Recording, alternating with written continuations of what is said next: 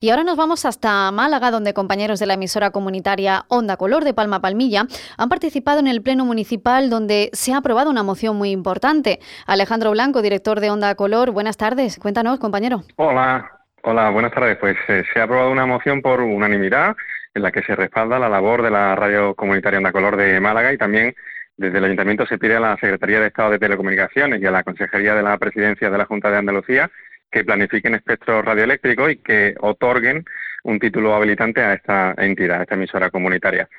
Onda Color presentó la solicitud de licencia el pasado 14 de septiembre, dentro del plazo extraordinario de seis meses que se ha abierto tras la reforma de la Ley General de la Comunicación Audiovisual, eso fue en julio, y este movimiento de recopilación de apoyos se basa en que anteriores reformas legislativas que incluían, de alguna manera, un episodio de regularización de los medios comunitarios, pues finalmente no han sido eh, cumplidas. Incluso el Comité de Derechos Humanos de Naciones Unidas está investigando a España por discriminar en el acceso a licencias a las entidades eh, sin ánimo de, lucro.